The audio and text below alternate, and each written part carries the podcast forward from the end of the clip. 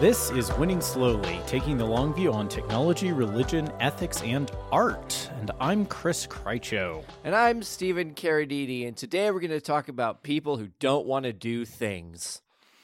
That's a very broad description, Stephen. That's it's a very broad episode, Chris.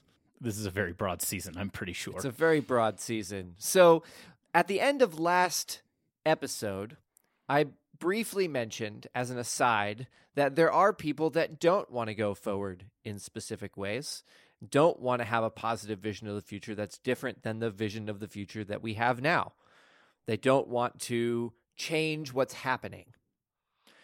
So, any positive vision of the future is going to have to come to grips with that, that your positive vision of the future is only one of many visions of the future and any positive vision is going to have to include those people or have sufficient power to route around those people or some sort of way that you can address those people. Because a plan for the future that doesn't include naysayers is well, a pant with one leg. Not a plan. A pant with one leg. I like it. Yes. Or a pants with one leg? Or does it only a pant? I, a pants with one leg. I like it. I also have to say, as an aside, that my nerdiness is going to bite me hard every time you say vision of the future, because there is, in fact, a Star Wars novel by Timothy Zahn published 15 years ago or something like that called Vision of the Future. And every time you say that, I'm just thinking Luke Skywalker and Mara Jade fighting their way through armies of clones. All right. So that's know, two episodes and two references to Star Wars. We're we're we're going strong on the art this season, but very specific We're just working our way slowly toward the episode 9 release in December. That's the thing. So there you are. One of the things that I've been thinking about a bunch as Stephen threw this topic at me this morning. As we said, this is going to be a by the seat of our one legged pants one legged kind pants. of season.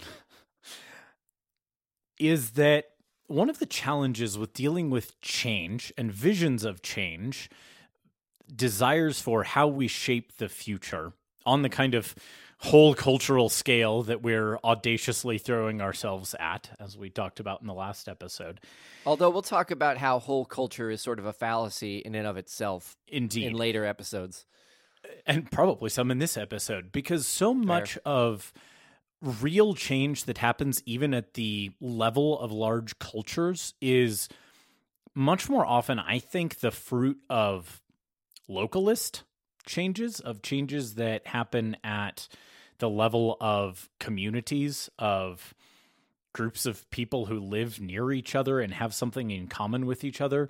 And even insofar as we're dealing with globalized things in the form of the internet, a lot of times what ends up actually happening, we've covered this in a variety of ways from a variety of angles in the in the past, but so often what ends up happening is actually you just form new small communities that happen to be and this distinction is important, but that happen to be non geographically co located, that happen to be more ideologically co located or interest wise co located. Maybe it's these, for whatever reason. Why did model trains become the go to example of internet clubs? Uh, well, it's because people who do model trains are like very technically oriented in their real lives usually, and so it sort of overlaps easily with uh, with the internet. But you know, like trains are like the greatest achievement of technology next to the internet in some ways. Like they're kind of amazing, and the it's fact true. that that we got to trains before we got to cars is sort of mind blowing in a way. but yeah, the fact that there are these sort of interest co-located and ideologically co-located groups on the internet doesn't change the fact that a lot of times real change comes out of small groups of people who are united around things that are important to them. And even when we look at the grand sweeping historical moments of history, a lot of times they started in small communities of people thinking together, often living together or living very near each other and exchanging ideas. And they were technologically mediated in in whatever ways. We want to talk about the Reformation. Well, you can't do so without talking about the printing press because John Wycliffe tried it. Uh, 150 years earlier and basically got nowhere because there was no printing press. Well, he didn't get nowhere. You're literally still talking about him. So he got somewhere. He just got didn't martyred. get where he wanted to go. Well, Right. I mean, that's probably not where he wanted to go ultimately, but and and not martyred quite in the Zwingli fashion of I will go down swinging an axe. well, I mean, I just actually read about, listened to a podcast about Zwingli a little bit, and it wasn't really. it wasn't quite like that. It wasn't that. No, quite but like that. A bunch of people were attacking his city, and he was like, "I'm going to go be a civic I'm going part to of this community." city. Yes. He, he was doing the right thing, but it's it's more fun to imagine Zwingli as this reformer who goes around swinging people with an axe. I mean, he was probably still swinging an axe, but like it was, a, it was for a good defensive cause, at least. Well, it, what I mean, we don't need to get into the history of religion, but Winning can- slowly, season seven, the church history de- podcast. debatably, the whole wars of religion thing was a bad idea. Um, but- Debatably, I mean, there were people who were obviously doing it at the time, so there was clearly not enough debate about whether or not this was a good thing to do. Carry on. Which gets us at one of the other interesting things that I think we'll come back to off and on this season. There's a bunch of discussion in sort of public intellectual circles in America right now, including some interesting things in conservative Christian intellectual circles about liberalism and atomizing individualism in the context of liberalism and how that fits Yeah. in with questions around technology is important because one of the problems we identified last season talking about reasons to reject certain kinds of technologies or reject them in certain degrees is that they reinforce the worst sides of atomizing individualistic liberalism. Right. But there are lots of things, as Stephen's comment just alluded to, that we should and probably will, hopefully will, keep a hold of from the liberalism of the last several centuries, like not having wars of religion. Yeah, that would be a good thing. Maybe it's just me, but that does seem like a win. On the other hand, it's not like we got away from wars of ideology because, hey, the 20th century. Yeah, but to some extent, the idea of the war of religion was that your state had to have one single religion Right. because you were a forced community at that Right. And so the idea of a forced community obviously has changed dramatically to the other end of the pendulum where now there is uh, almost through technology a sort of forced individuality. Right. And so this is actually a, a serendipitous sort of example that we didn't expect to have. But this those are sort of the polar ends of the spectrum in in that there's there's this idea of the community so total and forced that you would go and kill someone because they are saying we don't want to be a part of this community. Right. Or the other end of the spectrum where it's saying like, yeah, I mean, nothing really matters community wise. You can just leave or you want. stay or whatever, build a community, not tear one down, whatever. It's fine. It's just a thing. It's just not. It's transient. It's not meaningful in any Right. objective sense. Obviously, 500 years ago, people felt differently about this. right. So the big swing of those 500 years was not just that communities became unimportant, but it was that there was a set of expectations that were developed based off of even good things. I mean, people blamed Calvin for individualism in Right. some ways, and that's not entirely wrong. Right. People blame Calvin for everything. Well, I mean, Calvin wrote a lot, and there's a lot you can blame and he him influenced for. a lot. Yeah. So so there are good impulses even under these these things that the expectations spun out in bad ways and became sort of troubling and and in some cases extremely troubling. And so the the impulse to conserve what is good there, those mm-hmm. underlying tensions, and mm-hmm. to push back on any changes to those sorts of good intentions as you conceive of them is something that we believe in, we understand and resonate with. That there are good things to hold. Listeners of this podcast know that we generally are in the conservative end of the Christianity spectrum. And so we're not by any means saying, like, let's go far this way for the purposes of going far this way Right. nor are we saying that people who hold to uh, these underlying things, these underlying ideas and concepts and and and sometimes real things that are good are not inherently wrong in any sense. Right. That's not what we're saying here.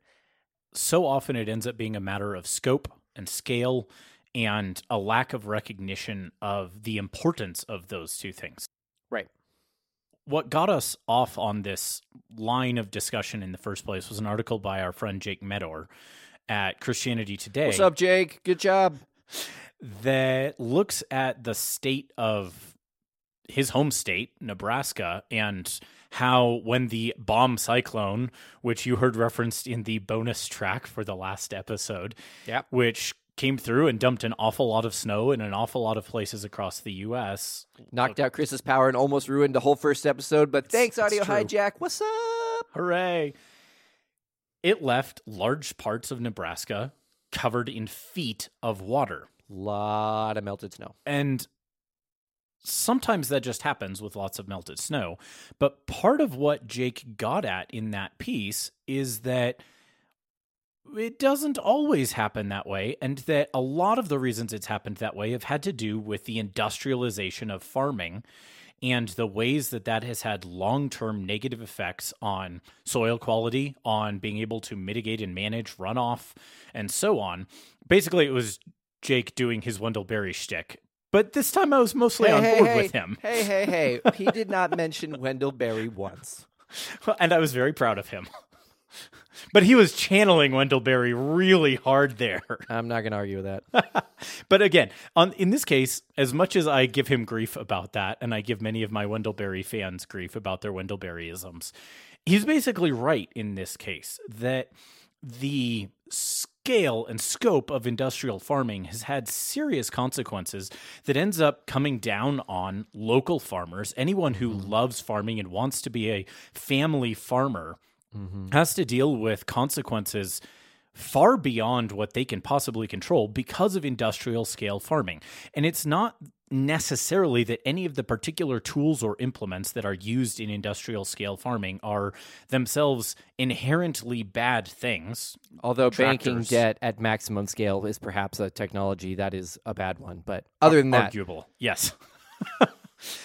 but things like large tractors, they they can be bad, but they're not always, and there are ways to employ them that nonetheless maintain a respect for and a regard for the natural cycles of cultivation and rest that land needs to remain cultivatable in the long mm-hmm. term and to remain healthy in the long term. But Yeah. the incentives for industrial farming don't line up to that. They line toward mass production and toward Right. shoving out and shutting down individual farmers who do have that mentality in a rather Right. vicious cycle in the long term. Right. And so we started thinking about this and saying, how do you stop that? How do you bring about a view of the world broader than just those individual farmers? Because all the individual farmers, by and large, are saying, this sucks. Maybe we should not do it. But they're getting literally run out of business by industrial agriculture. right. And industrial agriculture typifies Doesn't want to change. Yeah, they don't want to change. This is going great for industrial This is great for them. And they typify what we described last week as the technocratic view of the world. Right. We can, so- if there's a problem, we can just solve it with more technology. Whereas Wendell Berry's answer, correct in this case, is no, man. You need to do a little less, te- maybe a lot less technology. Right. You need to actually slow it down. You need to have a healthier, ongoing relationship with the land you're cultivating and to see Right. it as cultivating rather than merely stripping. Well, producing. They don't Yeah. see it as stripping. They see it as we have to increase production. Right. We need X number more food by 2020 or X number more food Right. by 2030 because of population. Like they see a different sort of argument. Right. But the problem is that argument, while real, is so untethered mm-hmm. from the idea of the actual ground Right. and the actual people who are working that actual ground that the ways that those two arguments work together is almost incommensurable. You can't Right. really have ground that works in this particular way that you want it to work to do the thing at scale that you want to do. The ground does not scale. in- Right. In, a in a real sense. You can't make more ground. Now you can make greenhouses and yada yada, yada whatever, whatever. But like at the the logics of which industrial ag is trying to develop, the ground is having literal and physical trouble maintaining that. Now, there are confounding aspects here. There's climate change. Like bombogenesis is unusual. It's extremely unusual. And it's probably happening more often because of climate change. The fact that all this water has nowhere to go is in some ways and regards related to the changing nature of how water moves through the United States because of climate change. So Right. there's there's a lot of confounding aspects here and we'll get to climate changers in a minute because that was where I wanted to go with this episode and we're still going to get there. But the underlying logics of how we think about things matter. And the problem right now is that big ag and little farming are having a logical dispute, uh, different logics of production. And as Marx would be happy to tell you, usually big wins in this case. Um, which is why uh, farmers should overthrow big ag. Whoa, whoa, whoa! Hang on there, Stephen. Hang on. Hang on. that that is that is the overhill part of Marx for me, right? There's a lot of things going up the hill that I'm with Marx on, and then there's the downhill part that I'm not so into. But uh, the the concept is not wrong. There there is a fundamental tension here between the ways of people producing and the fact that they don't own various logical structures and physical structures. We talked about John Deere tractors last season Right. that make them predisposed to be agonistic towards big production that's trying to take them over and that sort of thing. So, to the point of this episode, what are you going to do about that? You just summarized all of critical theory in, in like five minutes. well, the way Good job, forward, Stephen. That PhD was worth something. Yay! That was like a whole semester of my life right there. but I, I, Chris and I both think that there's value. Actually, I shouldn't say Chris and I both think because in this season, I have no idea whether that's true or not. I think that one of the way forward is one, you have to shift the ways that agriculture, in this example, but mm-hmm. big companies in general have their reward structure. Right. And there are lots of ways to do this. Right. You can have people stop using various services. You, the boycott method. That almost never works, but it has worked in the past. It's a thing. Right. You can use regulation. You can use uh, strict competition, uh, which is a thing that scale is sometimes defeated by. If you go back to the very small, then you have better yields and better like margins and things like this. And so maybe getting small is good. But there's the ways that you change these logics are by competing or by regulating the ways that compete. And so, and that happens also in the public sphere, which is what Jake is doing. So carry on, Jake, you compete. But the problem is that this has to be either a very long and concerted campaign, which we at Right. Winning Slowly are fine with, Slowly. or it has to have some sort of specific moment where everything is crystallized and then there's a new chapter. And that is a particular problem for when you start looking at things like climate change, where there's seem to be all of these crystallizing moments that would be fairly obvious to capitalize on, but there are big, big reasons, roughly uh, $200 million of lobbying from public oil companies per year that don't want to recognize those moments. And that becomes a significant problem for any sort of vision is the competition. So if you can't beat it, how do you enfold it? Right. One of the challenges I see there is that thinking on the climate change question, so many of these things are simultaneously big, important questions of truth. And even thinking about the farming question, there are really important questions of, of truth there, of how does the world actually work? I used Yeah. the phrase in our last episode, the deep structure of reality. And I think I'm going to keep coming back to that because I think it's it's real. It's sometimes hard Yeah. to discern, but the world works in certain ways. Would you say you're a realist? We actually had a, a title for an episode many years ago called We're Idealist Realists. So we just mashed did. it together even all those years We did ago. do that. It's not just matters of what we can persuade people is true, though. And I think about this uh, often in the context of Christian discipleship of what does it mean to live like a Christian? You can have all, I've said this often throughout the history of winning slowly, you can have all the right answers and still live not like a person who believes anything you say. And sometimes. Yeah, Jake wrote an article about that today. right. We'll link that as well. Jamie Smith is a philosopher at Calvin College who uses the idea of liturgy in the sense of the the rhythms and patterns of our lives.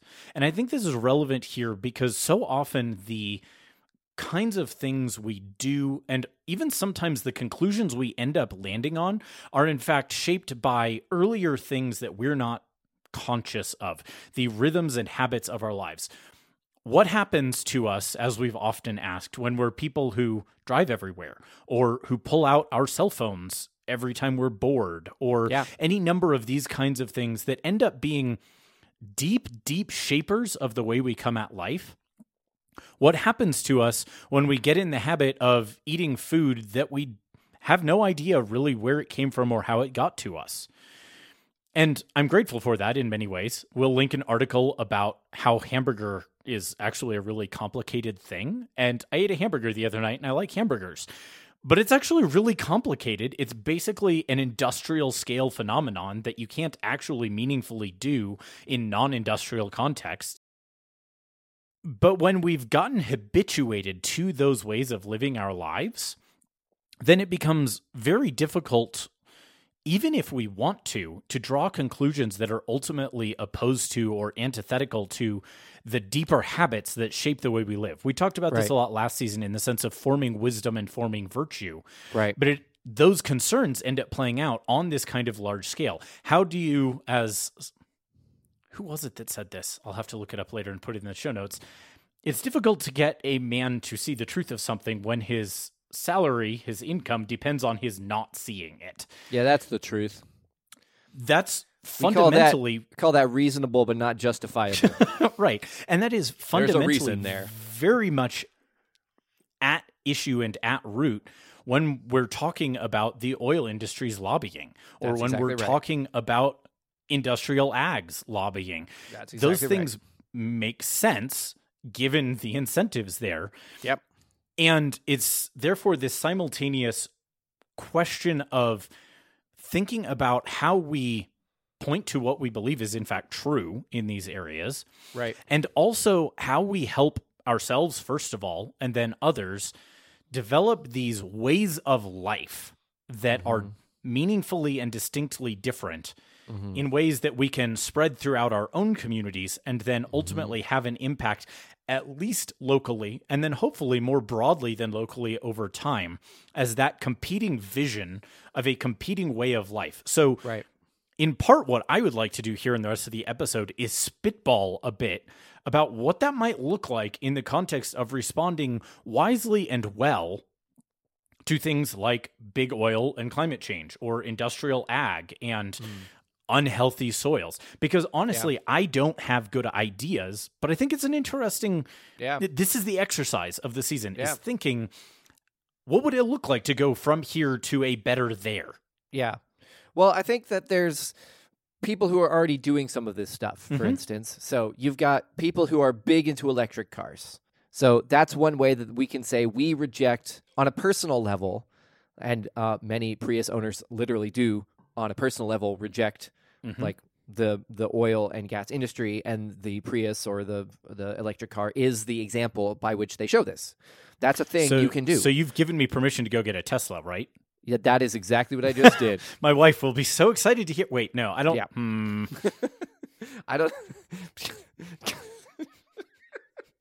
There's like a bunch of Tesla jokes in my brain. I'm just going to leave them all out for being charitable. That might be virtue signaling, right? Like that's right. that's sort of the the pejorative term that we put on things like that, where right. you're saying you don't really have a meaningful contribution. You're just saying this. Well, I right. think part of our argument is that virtue signaling is part of virtue. Like it's not pejorative. It's literally a demonstration of how we want things to be. Now, you can do virtue signaling in extremely negative ways, and you can end up with very very bizarre outcomes like 43 democrats voting present on a thing that they support. So you can do virtue signaling in bad ways. But i think that one way that we have to do is we have to stop devaluing the idea of your individual contributions. So like people will Mhm. tell you like look you you don't really need to worry about how much water you use or how much electricity you use like cuz you're just tiny compared to agriculture. Like it doesn't really matter. Well it does matter like if you're a whole community of people that individually believe that then like it starts to matter depending on the size of your community so Right. but like you don't build communities by saying it doesn't matter what? so i That's think crazy talk. Right. And I think that, again, to point towards uh, Jake's second article, which is about Reaganism, which is not the point of this, but is is that sometimes a future is not a failure that was rejected. It was Right. something that was difficult or unprofitable, Right. um, and profit in the monetary sense, Mhm. and that just wasn't tried all that hard, right?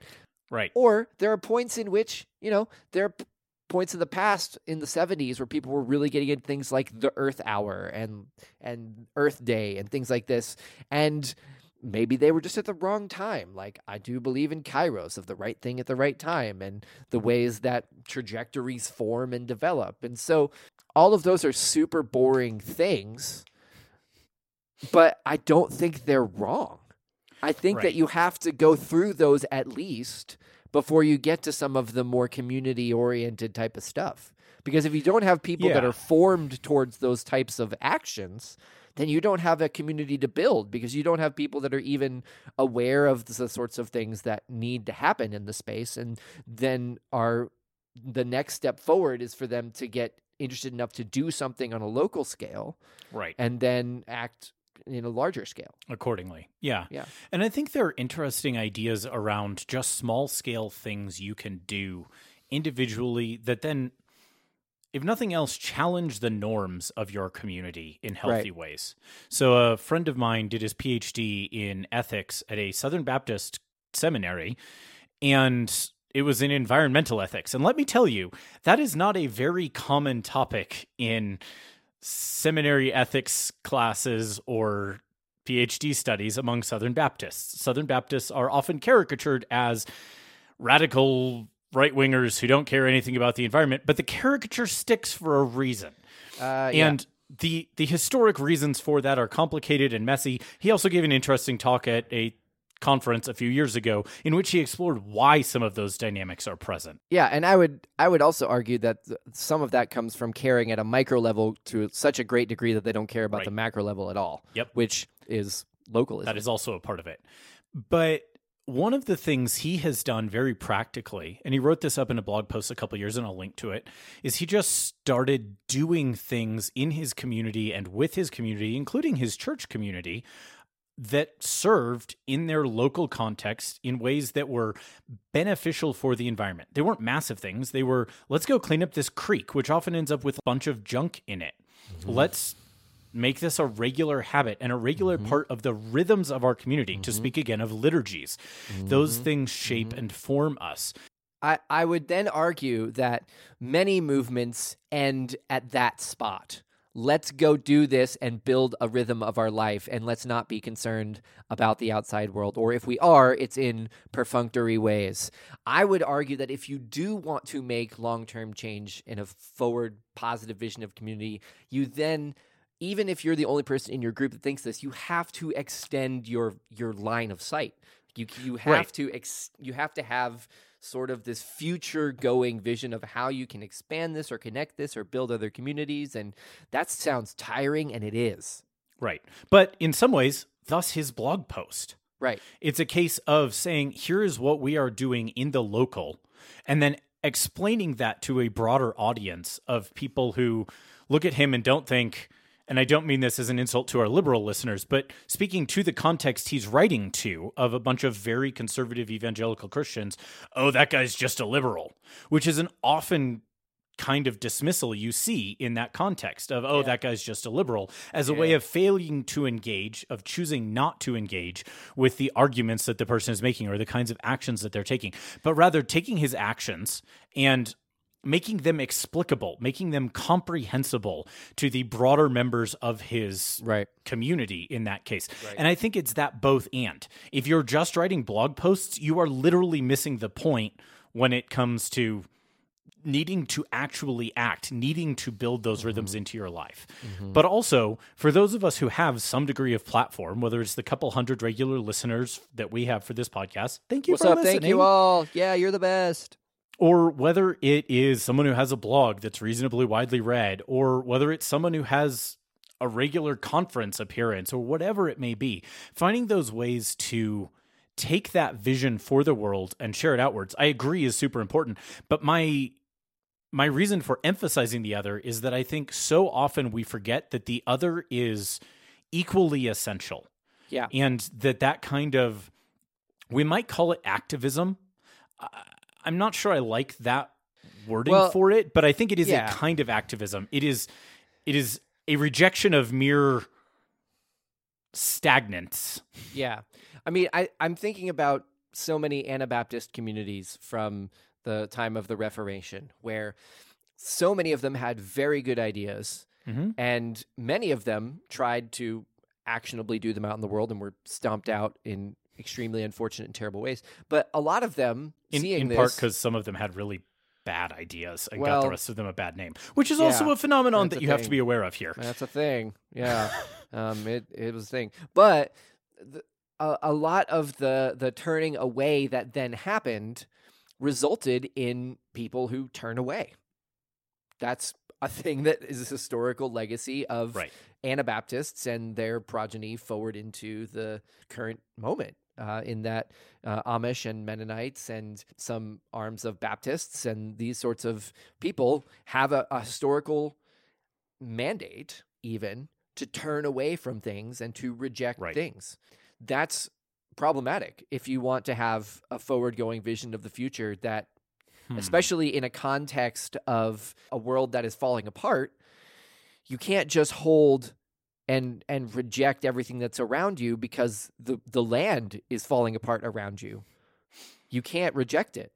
And so there's this troubling problem where if you have a historical trajectory of rejection and honestly we just wrote a whole season on how to reject technology so I'm not categorically throwing this out but you have to be able to have a stance that has at least initially an open hand before you just reject things out of hand because otherwise you you lean so heavily on this historical mandate to preserve that you eh, the stuff going on around you is still going badly and you can reject it all you want but it's going to take you down with it in 10 feet of water There's an interesting way of framing it. And unsurprisingly, I'm not sure I wholly agree because I think that one of the roles that communities like those can serve for us is as prophetic reminders and as calls to a different way. And it is true that you are sometimes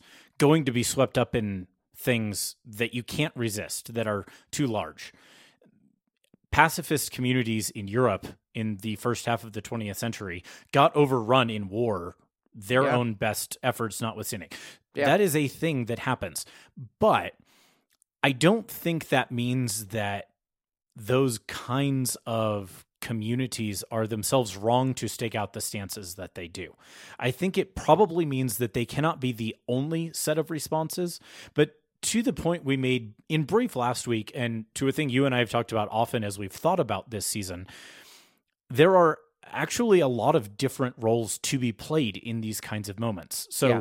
to look at the authors we talked about last week and specifically about Jacobs, but also about someone like Michael Sacasas, mm-hmm. there are people who are serving the role of the prophet crying from the hilltops, repent, repent. yeah And then there are the people whose job it is to go carry out, I think of the biblical King Josiah, who was like, I'm going to go do this. I'm going to tear down every single one of these altars to gods who aren't the God that we worship. right And I think those are different roles. And I think that sometimes the role of Anabaptist communities or retreat what what get labeled retreatist communities can actually be to provide the necessary counter for those of us whose calling isn't that, to say, no, this isn't the only way. And they yeah. show us that it's not the only way. And maybe yeah. their way isn't the way forward for all of us, but simply by existing and being faithful, they give us really helpful evidence and really helpful reminders. They do. Along those lines, Michael Sacasas made the point last year that for many of us, it is impossible, professionally or otherwise, to simply cut ourselves off from social media, that particularly Facebook. And he said, that being so, there may still be a goodness of some people dedicating themselves to that precisely to provide that kind of prophetic witness that no, this is not the only way to live, and right. to help people continue to think and remember that there are other and arguably better ways, and then to challenge and stir up people like arguably you and me to right. do that imaginative work of saying, okay, right. people are finding these goods from Facebook or from industrial scale agriculture or whatever the case may be. And to say, but clearly, this isn't the only good, and clearly, there are things about this other way of life that are genuinely better. Mm-hmm.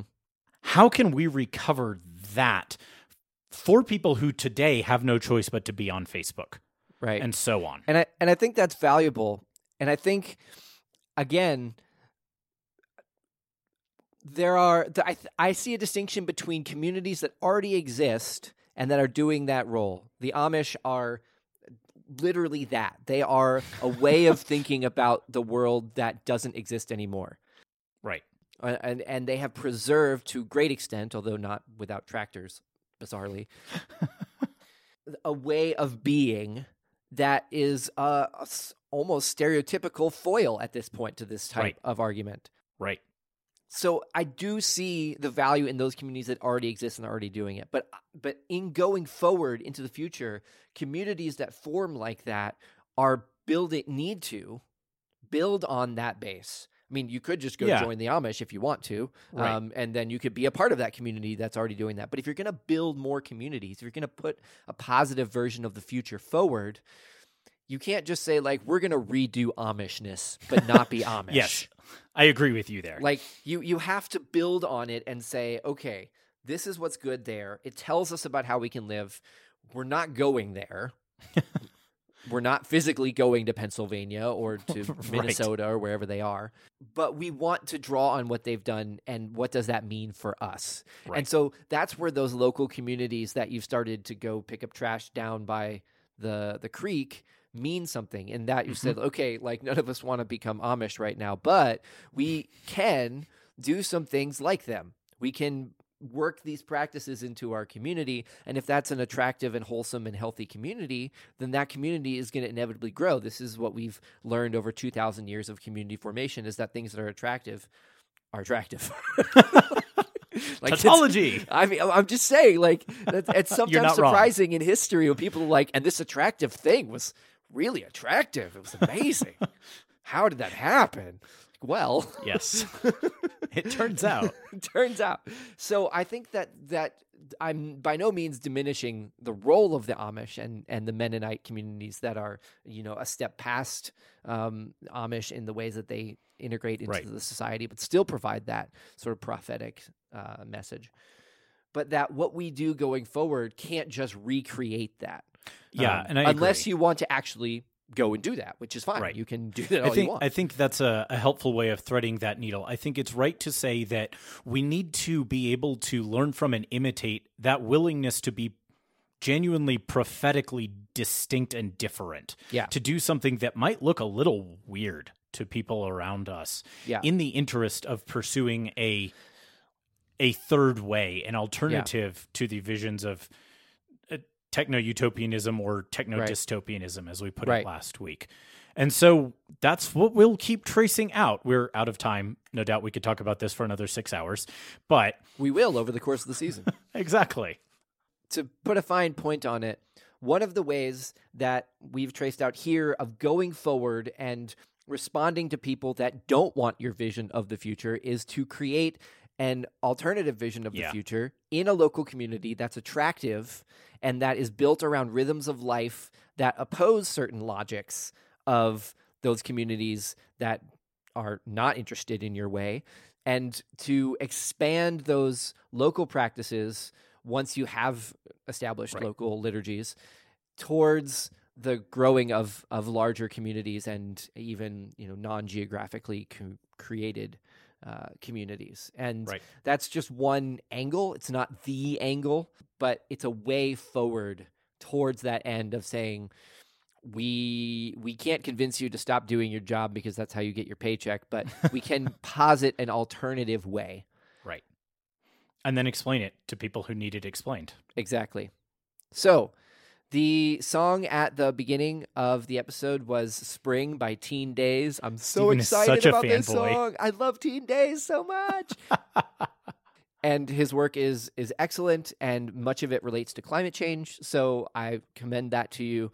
And please don't use it without permission because we use it with permission, which is amazing. I, l- I love the future. It's amazing. As always, thanks to everyone who sponsors the show, particularly this month, including Nathaniel Blaney, who is sponsoring it. The We Shout You Out on Every Episode tier. Whoa, whoa, You can sponsor the show at patreon.com slash winning slowly or cash.me slash dollar sign winning slowly. If you have any comments or thoughts or ideas, we'd love to hear them. Tweet at the show at Winning Slowly, tweet us individually at Chris Critch or at Scaradini, or send us an email at hello at winningslowly.org. If you send us stuff on Facebook, we're never going to get to it, let's be honest. We're just not. Basically, Facebook penalizes pages for anything that isn't ads, so Yeah, no one even just sees our posts. So we're just a- done there. It's a thing. It's rough. We're not really into it. So, Alas. anyway, thanks for listening. See you in two weeks.